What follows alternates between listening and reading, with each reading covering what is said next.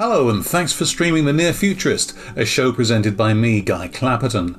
This is a fortnightly look at the technologies that are going to affect our lives in, wait for it, the near future.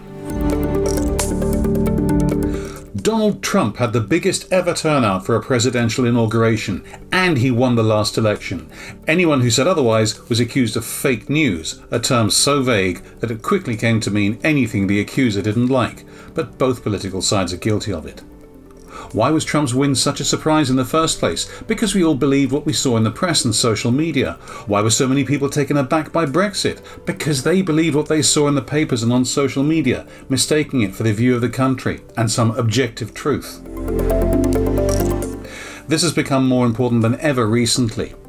A few weeks ago, I had my first vaccine jab against coronavirus, but a lot of people are refusing it. On the BBC News a few weeks ago, they spoke to people who were declining it. Some felt the development was too rushed. One woman thought the government was actively trying to kill her. There are others who claim there'll be chips inserted to track us all, but they generally make these claims using phones that could track them much more efficiently if the makers were determined. But that's just me being cynical. Now, my guest today is very concerned about this vaccine hesitancy and fake news in general and what's fueling it and he believes the government's top down approach could usefully be supplemented by taking the discussion elsewhere. His company is active in discrediting this fake news. It's called Lightful, and his name is Vinay Nair. Vinay, welcome. Thank you so much, Guy. Great. So, first of all, perhaps you could tell us a bit about Lightful and what you actually do. Of course, I'd be delighted to, but I guess first of all, I have to say congratulations on your first dose of the vaccine. Um, it is something that I'm waiting for the text message to come through or the blue envelope to fall through the letterbox. Well, con- congratulations are not necessary. Strictly speaking, I just basically sat there and uh, you've just established that you're younger than me. So could we move on, please? yeah, so remind me that I think I must be in my teens or something, right? That's the only people group who still haven't got it right. Let's go with that, guy, shall we? Let's go with that. We're both in our teens. And uh, anyway, before before we go completely down a midlife crisis strewn alley, uh, perhaps you could tell me a bit about Lightful and what you do, please. Of course, of course listen, thank you for having me on. So, Lightful is a technology company for social good. We work exclusively with charities, nonprofits, social enterprises, trusts, foundations, educational institutions. Actually, a term that's increasingly been known as beyond profits. Lightful ourselves as a tech company, we're a certified B corporation or B Corp, meaning we really believe that we need positively align our financial success with social environmental impact. And what we do is we do really three things. The first is we build digital products for our, our client base, nonprofits. We create solutions, so much more customized technology solutions to help support specific pain points or challenges that they may have.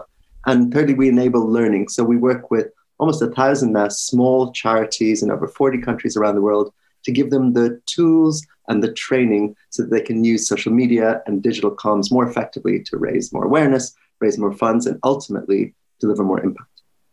That's quite a mission statement. What's your own background? Hmm, thank you. Well, my background is, is a couplefold. Firstly, I spent quite a few years, almost a decade, working in the city, uh, working at JP Morgan here in London and uh, a couple of other places uh, as well. But about 10 or 12 years ago, and oops, I've now aged myself for the vaccine grouping, I shifted my career really to focus in this entire space, Guy, of this idea of using business and technology and finance as a force for good. And it's taken me to a couple of different interesting spots. I spent some time in Mozambique in public health, working for the Clinton Foundation's HIV/AIDS initiative. I worked in a field called social impact investing for a wonderful nonprofit called the Acumen Fund. And along with some others, I helped to lead a UK focused social impact investor called Social and Sustainable Capital, where we were investing 50 million pounds in great causes around the country. And when I was doing that, I got together with a couple of friends where we noticed that technology was supporting, enabling other parts of the economy, society, from, you know, taxis to minicabs, but really not enough happening for the hundreds of thousands in the UK, millions of charities that exist. And we thought, well, there isn't just a, gap here, there's a potential opportunity. And that's what drove us to, to set up Lightful and, and how I've come to this point today. We're going to talk about vaccine hesitancy, hesitancy specifically. Uh, I'm just wondering, what is the actual problem here? Why are people rejecting the vaccines? So, this is a really interesting topic that Lightful has gotten into in the last several months. And I think the starting point that I often find, um, Guy, is that this isn't really a case of sort of a fringe group of anti vaxxers that can kind of be dismissed or tried to be regulated away. They exist. But actually, when it comes to vaccine hesitancy, I actually think it's it's of large groups of various communities, particularly around uh, what the data is showing around Black, Asian, minority, ethnic communities, who have a fear and a genuine mistrust when it comes to the vaccine. They don't know, they have certain questions that they are concerned about speed of production, some of the ingredients, totally false information that they may be seeing that has meant that a combination of the information that they've received, a lack of trust, and actually a turbocharging of seeing this information online, whether it's in messaging apps or on social media, um, on their phones or on their computers, where it's really, really amplifying their fears and concerns. And a lot of times it's grounded in historic inequities, which has driven this lack of trust. And so that is what vaccine hesitancy really is, and why it's so important that we need to in my view, start from a place of empathy and understanding, and then be able to establish what the challenges are in a more almost Socratic method to listen, to ask questions, and then be able to go on the journey. Because I did congratulate you. I, you know, passionately believe it's important that we achieve population-wide levels of uptake and have it be equitable. And that's really why I think this vaccine hesitancy has to start from that place of, of listening and empathy. Well, fair enough, and thank you. I didn't mean to be disingenuous when you uh, congratulated me on that. um, but uh, I, I, I do get back to things like that person on the news who did exist, who thought the government was trying to kill her. My gut response when I first saw it was that she was being ridiculous. The government's not going to try and kill anybody. Without stereotyping myself, is that partly due to my background as a, a middle, middle class, if you like, middle aged white man? I wouldn't put it down to that at all, Guy. I think it's just an understanding of where know, what standing in her shoes and, and thinking what might have caused this sort of pretty extreme, clearly view, clearly. And, you know, one of the things about vaccine misinformation is that we need to be cautious not to repeat it. So, you know, really emphasizing the views that she was purporting are, are completely false. I don't think it's about your perspective. I think it's about understanding what hers is. And actually, what I, what we're finding is that we're seeing stories that have existed for a long time across certain communities where there is a genuine lack of trust in central government, sometimes in health professionals, sometimes in pharmaceutical companies. And some pretty scary stories of what's happened in terms of trials that have been run in sub-Saharan Africa and with you know African American populations, and even sort of concerns that exist on these shores in the UK as well. So I think it's not necessarily about that, you know, you hear this and you're like, what's going on? It's about sort of understanding what it is and trying to peel back the layers. And ultimately, I feel it's about thinking about trust. Well, who might that person trust? How can we get the truth to the hands of those who might be able to convey that trust and then be able to connect with such people who is on, like that lady who's on the news in a substantive and meaningful way. And frankly, of course, given this is your podcast, to also do it in a tech first, digital first way as well. Well, yes, there's that, and also I think you, it's very important what you said about empathizing with people. I, know nothing about that person's background, but there definitely are people in the UK uh, and elsewhere who've come here as refugees, genuine refugees with backgrounds as such that their governments may well have been trying to kill them, and that's not irrational. It was a simple matter of fact, and the fact, the idea that they're just going to turn over all that and think it's all right. We've got that nice Mr. Johnson now, or whoever happened to be there. It, it could be just anybody. Yeah. Uh, you know, it doesn't necessarily mean they're stupid. It could mean that it, can mean they're frightened. It can mean they have a historical reason to be frightened of authority. So I, I mentioned that because I don't think we should take uh, underestimate the difficulty of what you're uh, you're taking on, uh, nor judge the people that we're trying to help here. Well said, Guy. But there are, of course, large numbers of minorities mistrusting this uh, vaccine thing. I don't want to treat you as any sort of spokesperson. That's not fair. But do you have any instinct, just as an individual, as to why certain groups are so anti what seems to you and me to be so, such objective facts? It's a really, really important and great question. And, you know, to share, share some data that came out a few months ago, and I'll share some more recent data as well. But initially, just at the start of the vaccine rollout, 72% of Black respondents said they were unlikely or very unlikely to be vaccinated. And among Pakistani and Bangladeshi groups, the figure was 42%. That came from a, the UK household longitudinal study. So I think what we're finding with BAME, Black Asian minority ethnic communities, is as I said, there is a historical mistrust and concern that exists with many of those involved responsible in creating the vaccine, and disseminating the vaccine and communicating about the vaccine. You know, SAGE themselves, the SAGE group of advisors to the UK government, actually talked about, you know, used the language of structural and institutional racism and discrimination in health services, historical, unethical healthcare research as being these reasons. So, guys, that's where I think a lot of this emanates from. Now, it's interesting, of course, this could be a, a long time ago, decades in many cases, you know, issues in the 70s. Why are we talking about them today? But as we know in communities, people have such levels of trust and communication that once the misinformation sets hold and it gets like turbocharged, as I was talking about through, you know, online means, these sort of historic perceptions can amplify in, in massive ways. So I think that's ultimately where it has come from. And in order to tackle it, it is about recognizing the strength of community, community leaders, faith leaders, recognizing that we can't just do things one off and think, oh, well, we addressed that thing from the, uh, the, the clinical trial that happened previously, and it's done. This has to be approached in, in not in a one-off way, but in a dynamic way. And if the information is in their phones uh, and on their on their social networks, then we need to be countering it in their phones and on their social networks as well.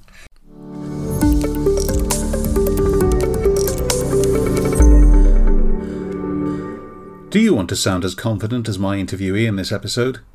If you talk to the press or other media, are you worried you'll be misquoted, or they'll just publish their story and not yours? Clapperton Media Associates can help with coaching.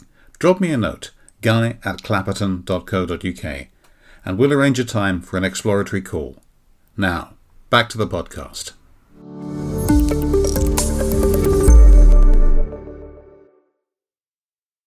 I wonder if there's also an element of cultural, sort of social discrimination that's happened in the past, uh, which means that uh, if someone thinks, well, I'm going to have a vaccine, I might actually have to take uh, a couple of days off work because it might well not be for six, because it has done for a number of people there may be a certain suspicion that, uh, and that's when my employer is going to get rid of me because that's what they did to the, last person from a particular minority. I'm just wondering whether that's that sort of thing is going to play into uh, your reluctance to deliberately knock yourself out for a or deliberately risk knocking yourself out for a few days.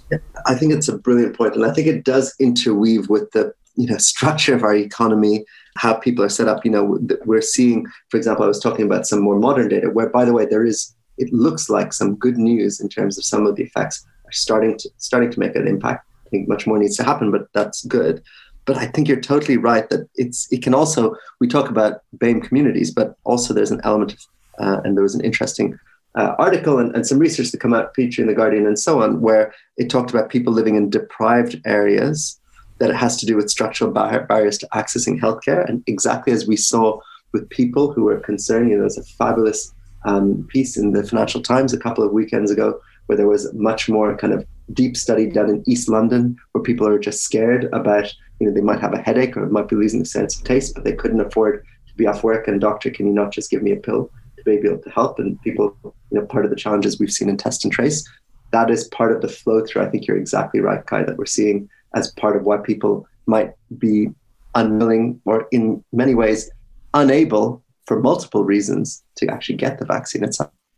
I should just declare an interest here, by the way, that uh, my wife works for a local authority and has been involved in some of the efforts to try and uh, communicate with some of these uh, these communities, which is why I'm perhaps unusually well informed uh, for somebody in my uh, position, because uh, we, we do discuss it quite a lot. I do want to credit Carol there. I'm interested, though, how you actually go about engaging with these communities. I know that's something very close to your heart. How, where do you even start? I suppose is what I'm thinking full props and maximum respect to, to your wife, Guy, because actually, you know, local authorities and councils are playing a really important role right now. Actually, we've seen from the from central government money 21 22 million pounds was has been circulated to 60 local authorities to really support community champions. And i think to answer your question guy that's how i think about it. Thinking about community leaders community champions is a term used by local authorities and councils. I actually think faith based leaders you know, in churches, in mosques, in synagogues, and temples. So, you know, Lightful is a secular organization, but I really, as we've studied and developed our work on this, realized that community leaders and faith leaders are, are play, play a big role here. And so I think, Guy, the way that we start going about this is to think of it in, in three ways. The first is we think of those community led approaches and community first and recognizing for example messages that maybe come from the center maybe have to be translated literally language wise or actually translated in a way that will be more resonant and understood in communities and helping those community leaders like kind of a community first approach.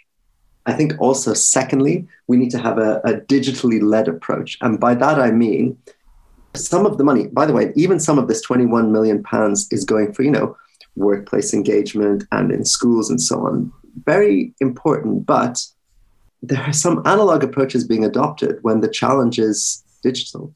And I would argue being digitally led is really important. So, how do we help those community leaders with the digital tools and digital training and digital support so that they know how to counteract the information? They have the information of what to say and that we support them on how to say it. How do they leverage senior members of their community? How do they share video? How do they engage in messaging apps in Facebook groups, etc., etc., so that the digital element is key.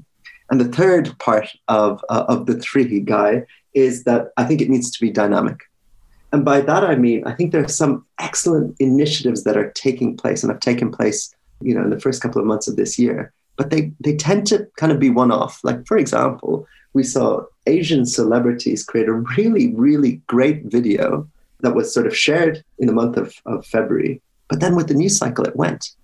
And you know, those one-off initiatives, they don't necessarily, you know, they didn't mention blood clotting as an issue because the vaccine hesitancy is its skepticism challenges dynamic in nature, and so too must our response be. And so therefore, I think it needs to recognize this isn't a one-off piece. It has to be ongoing, building the capabilities and capacity of the local leaders over a course of weeks and months so that we can we and they can respond as the situation evolves, as new news emerges, as new fake news emerges, to use your term from earlier, and then even as we get into the winter and so on, feel like they have the capacity and capabilities to be able to really w- continue to work in their community. So they're the three bits of what Lightful does and how I and we think about using kind of tech as an important part with communities and being dynamic. Okay, so things like uh, when Boris Johnson was filmed having his jab, and when various other MPs of all political colourings and all nationalities, we've had other prime ministers of other countries uh, being filmed uh, having their jabs. Is that unhelpful? Is it irrelevant? Are they are they preaching to the already converted? Do you think? I do not think it's unhelpful. However, I don't think it's necessarily what is the the tipping point to get somebody who is concerned, worried, fearful, has, as you say, structural barriers to access healthcare and so on necessarily do it. However, I think it's important that people in a position of responsibility and power are walking the walk as well. And so I, th- I warmly welcome the Prime Minister, other leaders, international leaders, you know, other ethnic leaders, and so on. The celebrity video. I think it's all part of what we need to do. But on its own right, I don't think it's what's going to make the difference. I think it needs to be a little bit more bottom up. I think it needs to continue to evolve and keep reaching people who are otherwise kind of disengaged from many parts of community already. Okay, so I'm a middle aged white man. Other than sorting out my own vaccine, which, although that will protect other people, it was mostly done for entirely self centered reasons. I do not want coronavirus, thanks very much. Mm-hmm. What can I do to help? I think having this very conversation is incredible. So I think personally and professionally, what can we do? We can showcase the importance ourselves of the vaccine. I think you were very eloquent in talk of, in terms of talking about starting from a place of listening and understanding and empathy. We need to recognize where this sort of anti-vax piece exists. The, the Center for Countering Digital Hate has done some good work to help actually shut that down. So, you know, professionally, are, can we do more to continue to get to the source of some of this misinformation and, and tackle it? So I think that combination of what might we be able to do professionally, speaking to our colleagues and our, our various stakeholders who are around us, I think is very important and potentially flex a little bit more of what we do to make sure our uh, employers or our colleagues can um, understand the issue and then be able to deal with it. And then personally, I think it's just to continue to recognize that, you know, 31, 32 million people getting it is amazing news. We can't take our eye off equitable distribution and equitable uptake. And I think this is so important because we do need to want to, desperate to get to that the post pandemic, you know, the level one where we're able to kind of uh, resume and, and, you know, build back better, but build back fairer, I would say as well. Um, so I think that combination of professional, personal is very powerful that each of us can can play, irrespective of your age, gender, ethnicity. I would say, by the way, Guy, my points are in response to your question, but I would extrapolate that to frankly anybody who asks me. Okay, and finally, how do people find out more about yourself and uh, what Lightful does? Mm, thank you very much. Well, I would be delighted to connect with your listeners on, on LinkedIn you know, Vinay Nair and working at Lightful, L-I-G-H-T-F-U-L. Uh, please do connect. Do go to our website, lightful.com, or follow us on the usual social channels at, at Lightful. And let us know what you think. Let us know if you're working in the area of um, vaccine hesitancy, what's going on. Even beyond that, if you're working with small nonprofits and, you know, the charity sector is going through a really rough period, much higher demand um, with challenges on fundraising. That's a big, big part, actually, biggest part of what Lightful does. You know, connect with us, let us know what you're doing, see if there are ways we can collaborate and really help civil society to to support uh, the next phase of, of what we go through. And, and um, as I say, I'll, I'll use the line of build back better, but add in build back fairer uh, as a way for all of us to, to move forward. So yeah, thank you, Guy, and I'd love to connect with your listeners. Vinay Nair of Lightful, thank you very much for joining me. Thank you. And many thanks to you for listening. That was the Near Futurist podcast with me, Guy Clapperton. Don't forget, as always, to have a look at the website at nearfuturist.co.uk or my media training site at remotemediatraining.com. I'll be back, as always, in two weeks' time.